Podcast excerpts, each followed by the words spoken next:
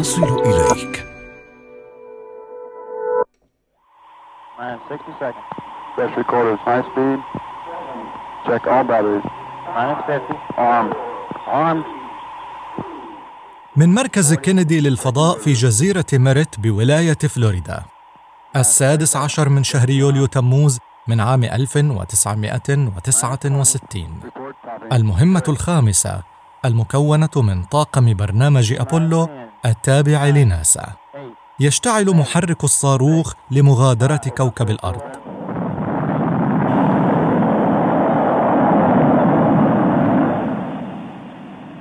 ينطلق الصاروخ نحو الحلم الذي يتلألأ في عين رائد الفضاء ذي الخوذة المستديرة. نبضات قلب أرمسترونغ تصل إلى أعلى مستوياتها 110 نبضات في الدقيقة الواحدة. تصل المركبة الغلاف الجوي. تنفصل المركبة في الوقت المناسب لينطلق رواد الفضاء في رحلتهم نحو المدار القمري. 3 أيام انتقل بعدها أرمسترونغ ورفيقه الرائد ألدرين إلى المدار القمري.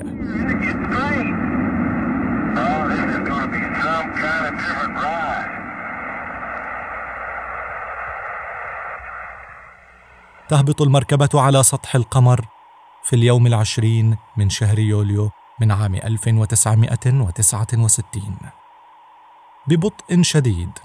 خطأ أرمسترونغ خطوته الأولى على سطح القمر في بث مباشر للعالم.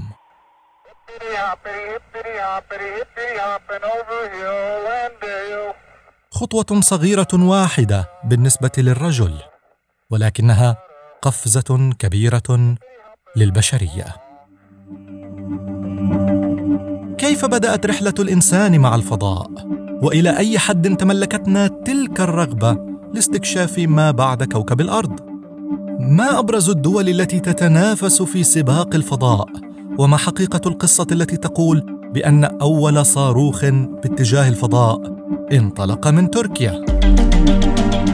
أهلا بكم في رواية، الذي يأتيكم عبر منصة البودكاست موجة من TRT عربي، وأنا أحمد الكريري. منذ قديم الأزل كانت عين البشرية تراقب السماء، حركة النجوم وشكل القمر. أدرك البشر أنهم حتى لو كانت تصوراتهم عن المكان والزمان محدودة، فإن كل ما عليهم أن ينظروا إلى السماء لكي يؤكدوا فكرة أن عالمهم ليس وحيداً في هذا الكون. الدراسات التاريخية أثبتت أن الشعوب في العصور المختلفة رصدت الأجرام السماوية ودونت حركتها بشكل دقيق ضمن حدود ما يمكن رؤيته بالعين المجردة. كان أول من انخرط في الدراسات الفلكية للأجرام السماوية وحركتها هم رياضيو اليونان. ففي القرن السادس قبل الميلاد كان فيثاغورس يعرف أن الأرض كروية وأن كل كوكب يدور في مدار حول الشمس، حتى أن الإغريق أيضاً قطعوا شوطاً باتجاه إيجاد أبعاد الأجرام السماوية والمسافات بينها. فمثلاً في القرن الرابع قبل الميلاد استنتج أرسطو أن القمر هو الأقرب إلى الأرض. بشكل أساسي وصلت معرفة الفلك اليوناني القديم إلينا من خلال التجميع الذي قام به بطليموس في الإسكندرية، وأصبح كتاب الماجستي كما سماه العرب متاحاً للأوروبيين للمرة الأولى عندما ترجم النص العربي في عهد الإمبراطور فريدريك الثاني عام 1230 من الميلاد.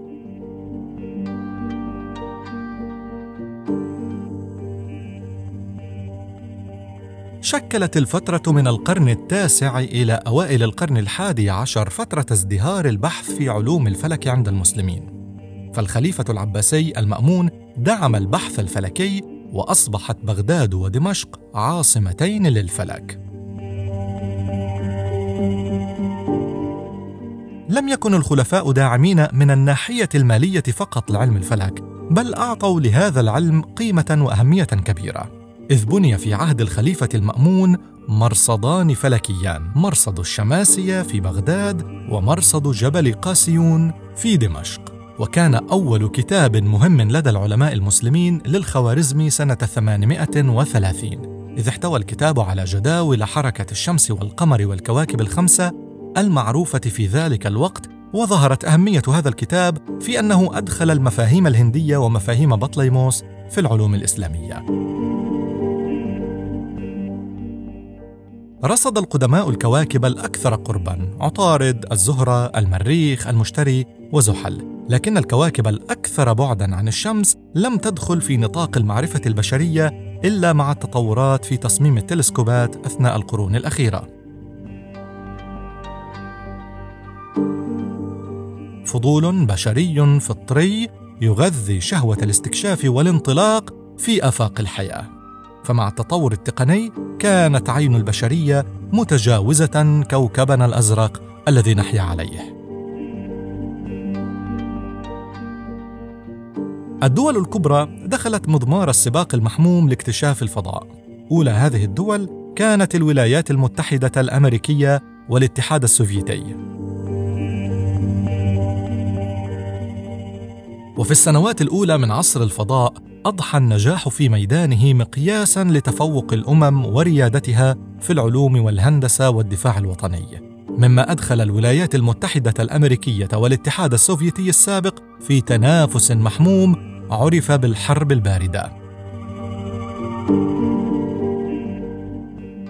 خلال فترة الحرب الباردة طور كل منهما رحلات الفضاء المدارية المأهولة وغير المأهولة في منافسة شرسة أطلق عليها سباق الفضاء. بدأ السباق عام 1957 عندما أعلنت كلتا الدولتين عن نيتهما إطلاق أقمار صناعية. أعلنت الولايات المتحدة في 27 من يوليو تموز عام 1957 عن خطة إطلاق قمر فانغارد في ربيع 1958، بينما أعلن الاتحاد السوفيتي في 31 من يوليو تموز من العام نفسه إطلاقه قمراً صناعياً في خريف 1957. ففي هذا اليوم أطلق الاتحاد السوفيتي قمر سبوتنيك 1، وهو أول قمر صناعي أرضي في تاريخ البشرية. أثار إطلاق القمر الصناعي سبوتنيك 1 صدمة في الولايات المتحدة أطلق عليها أزمة سبوتنيك، لتنجح الولايات المتحدة بعدها في إطلاق القمر الصناعي إكسبلورر 1 في الأول من فبراير عام 58، وهو أول قمر صناعي للولايات المتحدة محمل بالأجهزة العلمية. في 29 من يوليو عام 1957 أصدر الكونغرس الأمريكي قانوناً بتحويل اللجنة الاستشارية الوطنية للملاحة الجوية ناسا إلى الإدارة الوطنية للملاحة الفضائية والفضاء، لتكون مسؤولة عن برامج الأبحاث المدنية الفضائية للدولة. بدأت ناسا في عام 1959 مشروع ميركوري بإطلاق كبسولات تسع شخصاً واحداً إلى مدار الأرض، كما اختارت فريقاً مكوناً من 7 رواد فضاء وقدموا باسم السبعة ميركوري. خطوة جديدة وسريعة إلى الأمام، انطلاق أول رحلة فضائية مأهولة في 12 من إبريل عام 1961 ميلادية، حين دار رائد الفضاء السوفيتي يوري جاجارين حول الأرض في السفينة الفضائية فوستوك 1 في رحلة استغرقت 108 دقائق.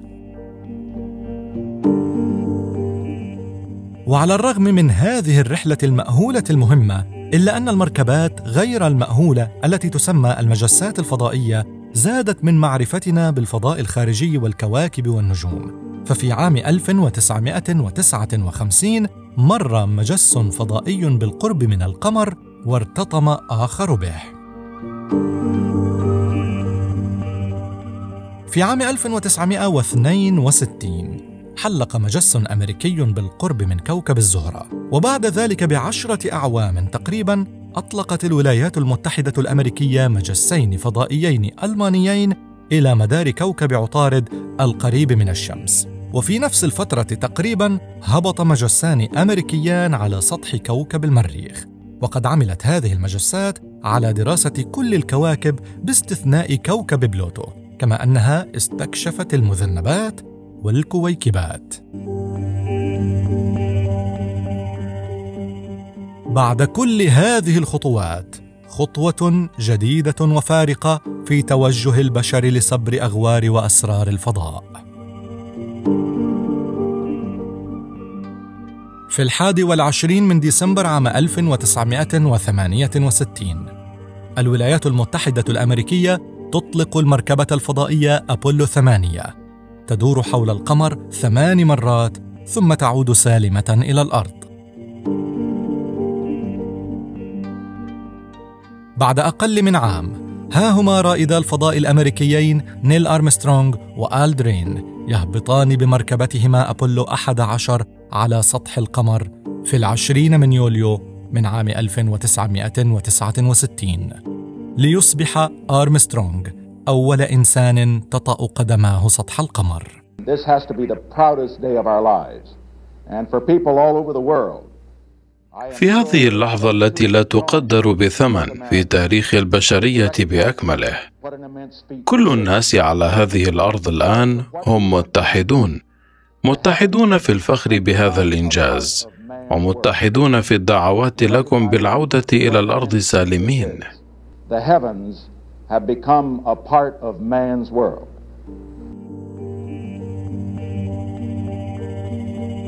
بعد ذلك نفذ رواد الفضاء الأمريكيون 5 عمليات هبوط على سطح القمر قبل استكمال برنامج أبولو القمري عام 1972. خلال 70 القرن العشرين طور رواد الفضاء مهارات مختلفة للعيش في الفضاء على متن محطتي الفضاء سكايلاب وساليوت. وفي عامي 1987 و 1988 دار رائدا فضاء سوفيتيان لمدة 366 يوماً متتابعة على متن مركبة في الفضاء. لم تكن الصورة وردية بالكامل، فهامش الخطأ موجود دائماً في الممارسات العلمية والإنجازات البشرية، ومقابل السعي لاكتشاف الكون كان لا بد من ضريبة. ففي 12 من إبريل من عام 1981 انفجر مكوك الفضاء الأمريكي كولومبيا، وكان هذا المكوك أول مركبة فضائية قابلة لإعادة الاستخدام، وأول مركبة فضائية تستطيع الهبوط في المطارات العادية. وشهد يوم 18 من يناير 1986 مأساة مروعة، إذ انفجر مكوك الفضاء تشالنجر وقتل جميع أعضاء طاقمه 7. أعيد تصميم المكوك مرة أخرى واستأنف رحلاته عام 1988.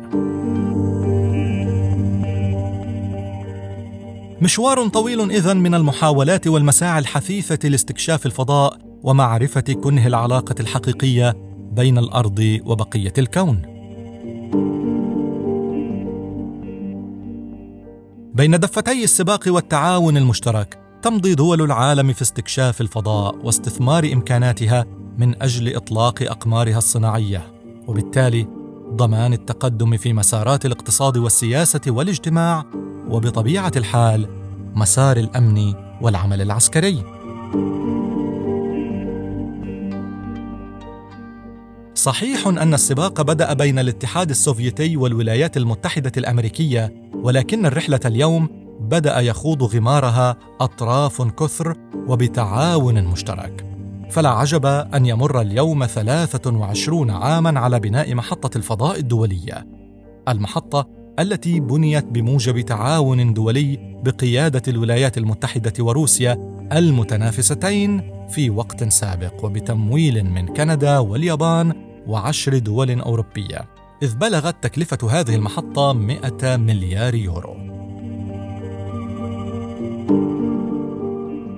على متن المحطة الدولية هذه اللحظة 6 رواد، يوجد هناك على الأقل 4 مختبرات تحتوي على أجهزة لإجراء بحوث واسعة النطاق في مجالات مختلفة مثل المواد، السوائل، علوم الحياة والاحتراق والتقنيات الجديدة.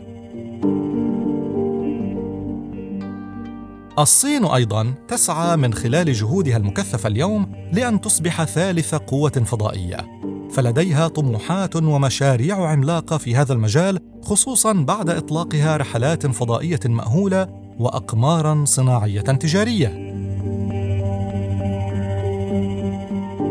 اليابان كذلك لديها طموح كبير في هذا المجال، حيث تلعب وكالة الفضاء اليابانية دوراً رئيسياً في آسيا، فتطمح طوكيو إلى إطلاق مركبة فضائية جديدة مأهولة بحلول عام 2025 وبناء قاعدة قمرية بحلول عام 2030. دول مختلفة لديها حراك نشط في هذا الاتجاه، فقد أعلنت إيران مؤخراً عن خطط لبدء برنامج الفضاء المأهول في هذا العام 2021. الجمهورية التركية وضمن مساعيها النشطة في كل المجالات عازمة اليوم على إنشاء مينائها الفضائي ومنظومتها الخاصة في هذا المجال. خطة لإطلاق أول قمر صناعي محلي الصنع بالكامل إلى الفضاء في 2022 أعلنت عنها تركيا، ويمتاز بأن الطاقم المشرف على المشروع من الأتراك، وتتم صناعته بإمكانات محلية بحتة، ويشمل ذلك الكوادر والأجهزة والتقنيات والبرمجيات والأنظمة التي ستستخدم في القمر الصناعي ومحطته الأرضية، ومن المقرر أن يطلق إلى الفضاء من منصة إطلاق تركية.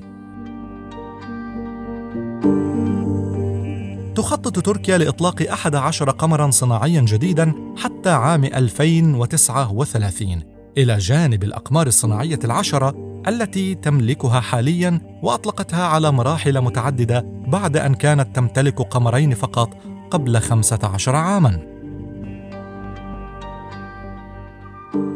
من المتوقع أن تدخل مناطق كأمريكا الجنوبية والشمالية وأوروبا وآسيا وإفريقيا وأستراليا ضمن نطاق تغطية الأقمار التركية حتى عام 2022، ما يعني أن 91% من سكان العالم سيتمكنون من التواصل عبر الأقمار الصناعية التركية.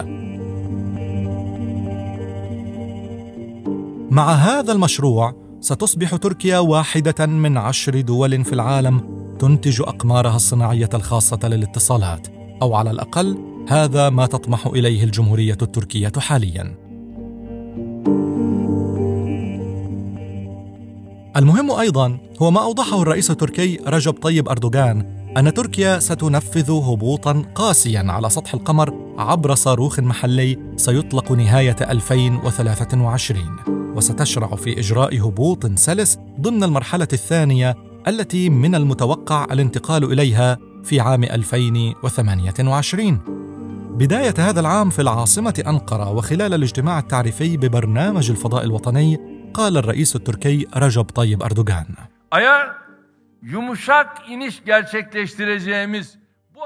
عند إكمال هذه المرحلة سنصبح إحدى الدول المعدودة القادرة على إجراء أبحاث علمية على القمر، وبهذا سنجعل أمتنا تشعر بالفخر لإرسال الهلال رمز حضارتنا إلى القمر مع عالمنا.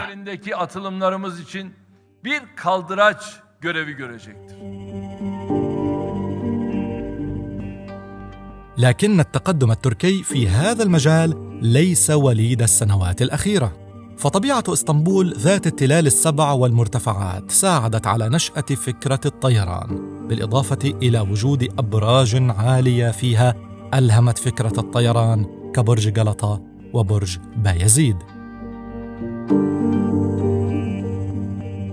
إذا ما عدنا إلى عام 1633 نجد أن هذه الأبراج ألهمت العالمين العثمانيين أحمد جلبي ولاغاري حسن جلبي لاستخدام هذه المرتفعات وتجربة الطيران.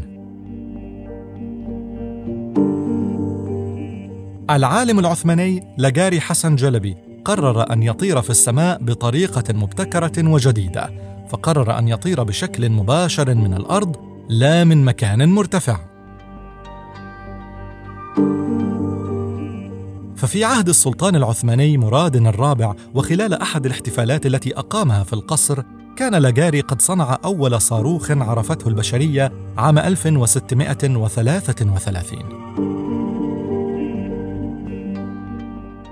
كان قد عرف فكرة الصاروخ، درسها، وأنشأ صاروخه بشكله المبدئي، فوضع البارود في قاعدة الصاروخ الذي كان طوله نحو 7 أذرع. ركب جلبي هذا الصاروخ، وقام أحد مساعديه بإشعال الفتيل. نجح الصاروخ بالطيران إلى أعلى لمسافة تزيد على 250 متراً، وعندما انتهى بارود الصاروخ، قام لاجاري بنشر أجنحة كان قد هيأها من قبل، حيث نزل على البحر قرب ساحل القصر السلطاني. الذي أورد هذه القصة هو الرحالة التركي أوليا جلبي، وأكدها مدير متحف النرويج للطيران روفافيك عام 1998. سعي مستمر ومحاولات جادة إذن لاستكشاف آفاق الفضاء الواسعة وإشباع فضول الإنسان النهم إلى المعرفة. ولا نغفل طبعاً عن شهوة بعض الدول لفرض السيطرة والنفوذ من خلال هذه الرحلات الفضائية. فبالعودة إلى تقرير الأمم المتحدة لمكتب شؤون الفضاء لعام 2019، سنجد أنه يدور حول الأرض حالياً 4987 قمراً صناعياً، تتنوع أسباب وجودها بين التجاري والعسكري والحكومي، وتقدر نسبة الزيادة في هذه الأقمار بنحو 3% مقارنة بعام 2018. الدول الكبرى من حيث امتلاك الأقمار الصناعية تتصدرها الولايات المتحدة الأمريكية، تليها الصين، ومن ثم روسيا. في العصر الحديث لم يعد الفضاء حكراً على أحد، فالدول أصبحت تنافسها الشركات الخاصة الساعية لتحقيق أهدافها المختلفة. وأكبر دليل على ذلك شركة سبيس إكس التي أطلقت أكثر من 450 قمراً حتى هذه اللحظة، والتي تهدف من خلال إطلاق هذه الأقمار إلى تزويد الأرض بالإنترنت بشكل أسهل. أمام هذه المحاولات وأمام مساعي الدول الكبيرة في اتجاه غزو الفضاء، ما هو شكل المستقبل يا ترى؟ وما هي التقنية التي ستصبح متاحة بين يدي البشر؟ ألا يشكل هذا التسارع المحموم قلقاً على مستوى الدول أو المجتمعات؟ شاركونا بآرائكم في التعليقات.